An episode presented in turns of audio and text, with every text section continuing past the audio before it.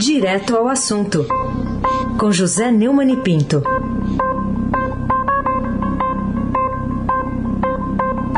Às 7 horas e 37 minutos. Muito bom dia, Neumani. Bom dia, Manuel Ponciano, chefão da família Bonfim, da Alice e da Isadora. Bom dia, Carolina Herculin. Bom dia, Almirante Nelson. Bom dia, Diego Henrique de Carvalho. Bom dia, Frânio Vanderlei. Bom dia, ouvinte da Rádio Eldorado, FM 107.3. Emanuel Bonfim. Não, Mani, a manchete do Estadão, em crise, Caixa prevê 37% de aumento para seus vices, né? Chegam a 12, é, é, é pior que diretoria de futebol. Uh, chega a, a prever 37% de aumento, portanto, essa manchete é simplesmente aterradora. Neumani, como explicar um absurdo dessas dimensões a essa altura do campeonato, hein, Neumani? Emanuel, em busca de 15 bilhões reais para se capitalizar aí com quatro vice-presidentes. Dos 12, como você lembrou bem, são 12, 12 apóstolos, 12 mesas, 12 vice-presidentes da Caixa. É, por suspeita de irregularidades, quatro foram afastados. A Caixa prevê aumento de remuneração de seus vices este ano. O rendimento total de cada um deles, que era de R$ 63.500 por mês em 2017, poderá passar a ser de R$ 87.400. Bom, o, nós sabemos que o limite é o ministro do salário, é o salário do ministro do Supremo, que é R$ 33.700, né? Isso eles ganharam 87, se acumulados os limites máximos dos honorários, mais ganhos por metro, desempenho pessoal, que são variáveis e benefícios. O último reajuste dos bancários foi de 2,75%, abaixo da inflação anual de 2017 de 2,95%. E daí você mede o tamanho do privilégio. Você, meu caro ouvinte, meça aí o tamanho do privilégio. 37% contra, hum, do, sei lá, menos de 3%. O banco definiu que gastará em 2018 12 milhões e meio com executivos, a maioria deles indicados por partidos políticos. O reajuste dos vistos foi aprovado na Assembleia Geral do Banco em dezembro e ainda precisa do aval do Conselho de Administração. Será que vão dar depois desse escândalo? Eu duvido que não dê. Em nota, a Caixa informou que a remuneração leva em conta fatores como metas e desempenho dos gestores, mas tinha que levar também, sendo um banco, um banco público, em conta a questão da rentabilidade do banco, né? É, a produtividade, etc. Né? Não dá para ler uma notícia dessas sem sentir uma profunda náusea, Carolina Herculin. Uma extrema mágoa, Emanuel Bonfim. Uma invasão completa de angústia e desesperança, Nelson Volter. O Brasil, Afrânio Vanderlei, é realmente um caso único de privilégio sem fim, nem razão, Diego Henrique de Carvalho, para uma casta política inépita, incompetente e corrupta, sustentada por um povo jogado na miséria, na ignorância e na completa falta de perspectivas, meu querido amigo ouvinte da Rádio Eldorado 107.3. Nós somos a pátria do descaso, do desprezo, do desespero. Que Deus se apiade de nós, porque vergonha na cara as nossas elites nunca, nunca, nunca terão mesmo. Carolina Herculin. Falando ainda da área econômica, o ministro da Fazenda, Henrique Meirelles, disse ontem eh, que a equipe econômica vai apresentar nos próximos dias alternativas para capitalizar a Caixa sem recursos do FGTS.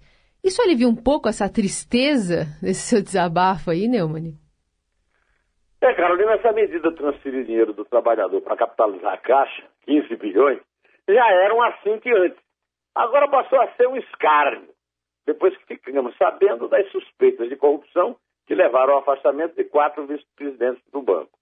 Vamos ouvir o que o Meirelles tem a falar sobre isso, almirante Nelson. Estamos trabalhando numa série de frentes e vamos viabilizar a recapitalização da Caixa e a capacidade da Caixa de, deve ser preservada para continuar, de fato, emprestando eh, onde deve, que é exatamente para a construção de mais moradias, mais residências, etc., para a população. Em fun função disso, acredito que está indo bem e talvez não seja necessário entrar nessa discussão do FGTS. Construir casas para o trabalhador, para comprar votos do eleitor, para comprar votos de deputado. Agora mesmo o Estadão está dando que o Temer conta com 30 bilhões para comprar a aprovação da reforma da Previdência. Sem atacar esses privilégios, pode gastar o que quiser que não passa. Hoje agora é afastar a possibilidade de transferir dinheiro da poupança do trabalhador para inserir a Caixa nos limites impostos pela Banca Internacional numa demonstração cabal de que a imaginação de nossa casta dirigente política é capaz de alcançar todas as brechas para tirar dinheiro do bolso furado do cidadão e enriquecer os partidos, seus dirigentes e aqueles que em seu nome se dizem representantes do povo. De um vexame para outro, vamos atingindo o estágio do inacreditável Emanuel Bonfim. A gente segue aqui com José Neumani Pinto, ao vivo aqui com a gente no jornal Eldorado. Neumani, como já havia dito antes em manifestações, vamos falar agora sobre o presidente Michel Temer, como já havia dito antes em manifestações durante a investigação em torno do decreto dos portos, o presidente Michel Temer negou que o grupo Rodrimar tenha sido beneficiado com a edição do Decreto dos Portos, publicado em maio de 2017. Tudo isso em resposta às perguntas da Polícia Federal na investigação que apura um suposto esquema de corrupção no Porto de Santos. Ah, aliás, as respostas estão publicadas no nosso portal, o estadão.com.br. Temer te convenceu, Neumani? Oi, Manuel. Eu acho que passou a época em que eu recebia presente de Natal no sapato e acreditava quando mamãe dizia que tinha sido visitado pelo menino Jesus. Lá em casa ninguém acreditava nessa de Papai Noel, não. Eu acho que você também, a Carolina, o Nelson, todo mundo aí, né? Segundo o Temer, as empresas do Grupo Rodrimar não foram beneficiadas com a edição do decreto 9.048 de 2017, conforme demonstram os documentos do Ministério do Transporte, constantes dos autos da investigação e complementados pelos que estão sendo feitos em separado por petição. As perguntas que precisam ser respondidas pela sociedade ainda não foram, Carolina Herculin, e ainda dizem respeito ao encontro nada republicano de Temer com Joésia Batista. Por que, é que ele recebeu o bamba do abate no, no porão de Jaburu, na calada da noite e fora da agenda? Agora, por exemplo, o, o Fernando Provedor de Raias Segovia está admitindo foi um pequeno erro ter ido se encontrar com o Temer no mesmo lugar, ou melhor, lá no caso dele foi no Palácio do Planalto, né? É sem agenda, né? Por que, que a guarda do Jaburu permitiu a passagem do intruso apenas por ele ter se identificado como Rodrigo! Por que Rodrigo não seria o Rocha Loures, o homem da mala? E como essas muitas e outras ainda não foram esclarecidas, Carolina Ercolim? Ao responder às 50, às 50 perguntas lá encaminhadas pela, pela Polícia Federal nesse âmbito do inquérito que apura uh, supostas irregularidades da edição do decreto dos portos, o presidente Michel Temer, além de responder, aliás, as perguntas muito sucintamente, né? Ele foi muito direto ali, não foi discursivo, né? Pergunta, respostas longas, ele foi muito direto é, nessas respostas também. Mas o Temer atacou a Polícia Federal, classificou os questionamentos de agressivos e afirmou que algumas perguntas colocam em dúvida sua honorabilidade e dignidade pessoal. Ele tinha algum motivo para ficar assim, abespinhado? É, Carolina Temer escreveu exatamente o seguinte: na verdade, elas denotam absoluta falta de respeito de urbanidade, e principalmente a ausência das necessárias imparcialidade e isenção por parte de quem deve buscar a verdade real e não a confirmação de uma imaginada responsabilidade. Isso foi no preâmbulo, né? Bobagem! Quem quer respeito, respeita o outro. Principalmente alguém que ocupa um cargo importante da importância do poder dele. Ele é que mancha a instituição da presidência da República, a República e a própria democracia, ao permitir que mais de 200 milhões de brasileiros convivam com o absurdo de serem presididos por alguém que foge de ser investigado, para isso comprando votos de parlamentares que desonram a representação popular que são investidos. Não adianta fingir indignação e mágoa. Indignados e mágoas ficamos nós. Emanuel Ponciano Bonfim. Vamos falar agora um pouco aqui de São Paulo, Neumani. O governo de São Paulo conseguiu caçar duas liminares que suspenderam o leilão marcado para hoje ah, na Bovespa, né, na, na antiga na B3, das linhas 5 Lilás e 17 Ouro do metrô. Neumann, isso resolve o problema criado pela greve parcial do metrô que parou a cidade ontem, Neumann? É, foram cinco pedidos eliminados, dos quais três foram negados e dois concedidos. Agora, essas duas liminares foram caçadas. Eu estou aqui com o Estadão, tem uma foto de um ruge-ruge lá na estação, 3 milhões e meio ficaram sem metrô. Passageiros tentam embarcar em ônibus na zona leste. Pelo menos 3 milhões e meio de pessoas foram afetadas pela greve dos metroviários contra a privatização das linhas 5 Lilás e 17 Ouro, e a notícia está na editoria de Metrópole, página 11. Na página 3 é um editorial refém de agitadores políticos. Metroviários de São Paulo voltaram a converter a população em refém de seus interesses. Este é mais um absurdo, Emanuel, com o qual a nação é obrigada a conviver parte do espectro político nacional é ocupado por uma esquerda burra, oportunista, corrupta e absolutamente irresponsável. Todos esses grupelhos, que não têm nenhuma representação popular, não conquistam nenhum é, cargo majoritário, basta ver o desempenho na eleição municipal é, do ano passado, do ano anterior, né, 2016, que nada nem ninguém representam, paralisam o transporte público, prejudicando diretamente os mais pobres que precisam desse transporte para se deslocarem de casa para o trabalho e não tem quem os defenda no governo, no legislativo, nem também na própria justiça. A maior cidade da América Latina foi completamente paralisada ontem por uma greve política, sempre decretada em anos de eleição e com motivação absurda. Greves, Carolina, são feitas na luta por melhores salários, condições de trabalho do trabalhador. Como parar de trabalhar para protestar contra a privatização decidida por um governo legitimamente eleito pelo povo? usaram até dados da Datafolha para explicar a greve. Dá para acreditar? O governador disse ontem que precisa privatizar para conseguir gerir a malha metroviária na metrópole. Os movimentos de esquerda que paralisaram parcialmente o metrô, prejudicando 3 milhões e meio de passageiros, não tem, e a cidade inteira, não tem nenhuma justificativa, nenhuma proposta decente para promover a bagunça que impediu trabalhadores de comparecer ao trabalho, doentes de ser transportados por ambulância para os hospitais e tolheu o direito constitucional de ir e vir dos cidadãos. Este ano, a Constituição de 88 completa 30 anos e ainda não foi votada a lei que regulamenta o direito do funcionário público à greve. Isso também causa esses movimentos de paralisação e é uma vergonha da classe política que ocupa os parlamentos para votar projeto de interesse próprio. Carolina Ercolim. E o ex-governador do Rio de Janeiro, Sérgio Cabral, condenado a 87 anos de reclusão, pelo menos por enquanto, chegou a Curitiba ontem à noite. Ele foi transferido para lá após a justiça reconhecer regalias na prisão, tem até essa história de um dos alimentos apreendidos lá pelo Ministério Público do Rio, que chamou a atenção dos investigadores lá na Galeria C, né, onde ele e alguns outros alvos da Lava Jato estão presos, que são linguiças fritas, né, quentes, né, que no dia da fiscalização a linguiça ainda estava quente e perguntaram se tinha micro-ondas à disposição, falaram não, mas a linguiça estava quente antes do horário de visita, mesmo que é, essa, essa, essa, esse aquecimento não era permitido, enfim, uma, uma incógnita lá é, dentro de Benfica. Mas, enfim, Cabral deixou a cadeia pública José Frederico Marques, na Zona Norte, e vai ficar no Complexo Médico Penal lá em Pinhais, na região metropolitana de Curitiba. Essa decisão foi justa, Neumani? Pelo visto, Carolina, você também andou vendo ontem o Jornal Nacional e se chocando com aquilo. Né?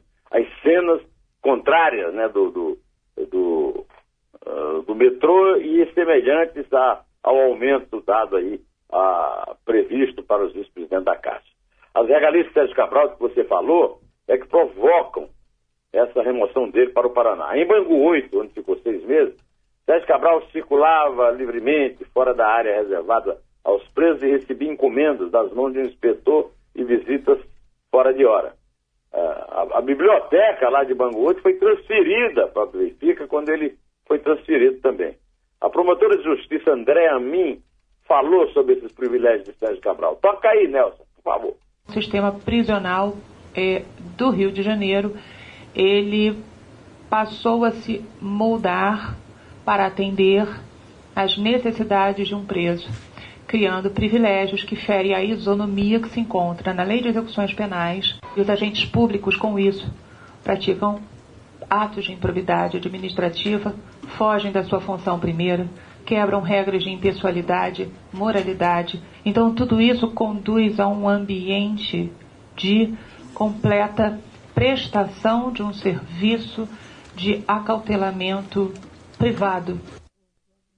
Estou de acordo com ela. É por isso, e o juiz Sérgio também, por isso que ele ordenou a transferência para o Complexo Penal em Penais. É, a juíza Carolina Vieira, Vera, Vieira Figueiredo, da 7 Vara Federal do Rio, também determinou a remoção e assinalou que os presos de colarinho branco não podem, de forma nenhuma, ter tratamento mais benéfico do que os outros custodiados, aliás, concordando com a procuradora Aninha.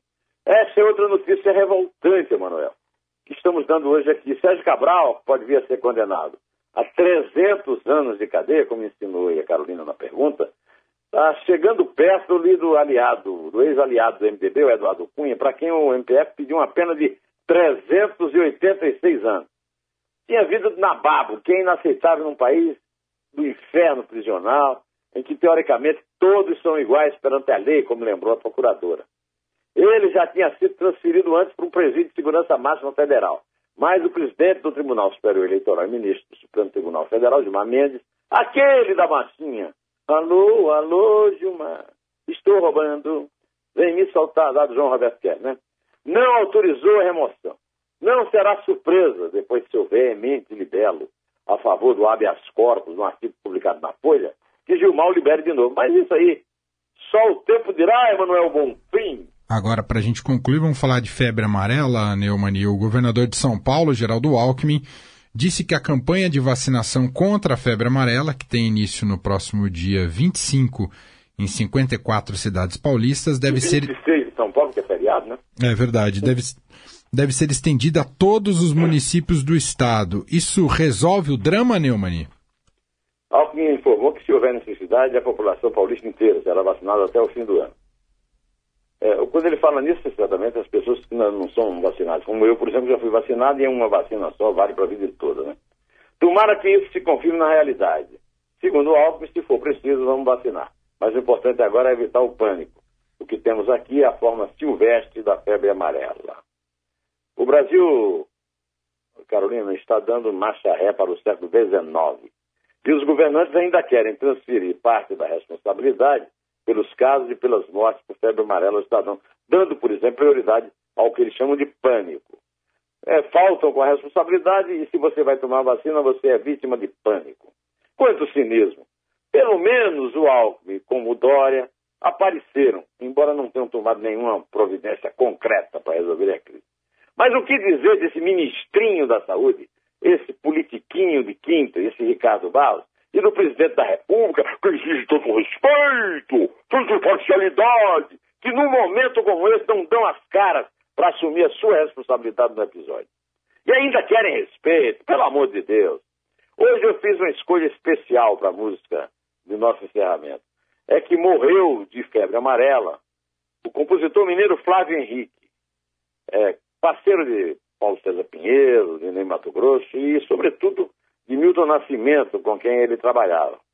Eu selecionei para o Nelson nos lembrar da obra profícua do Flávio Henrique, que morreu muito precocemente, com 49 anos, de febre amarela em Belo Horizonte.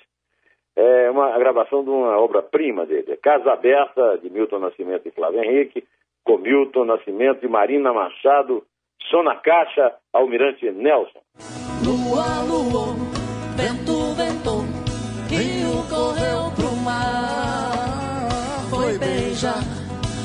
as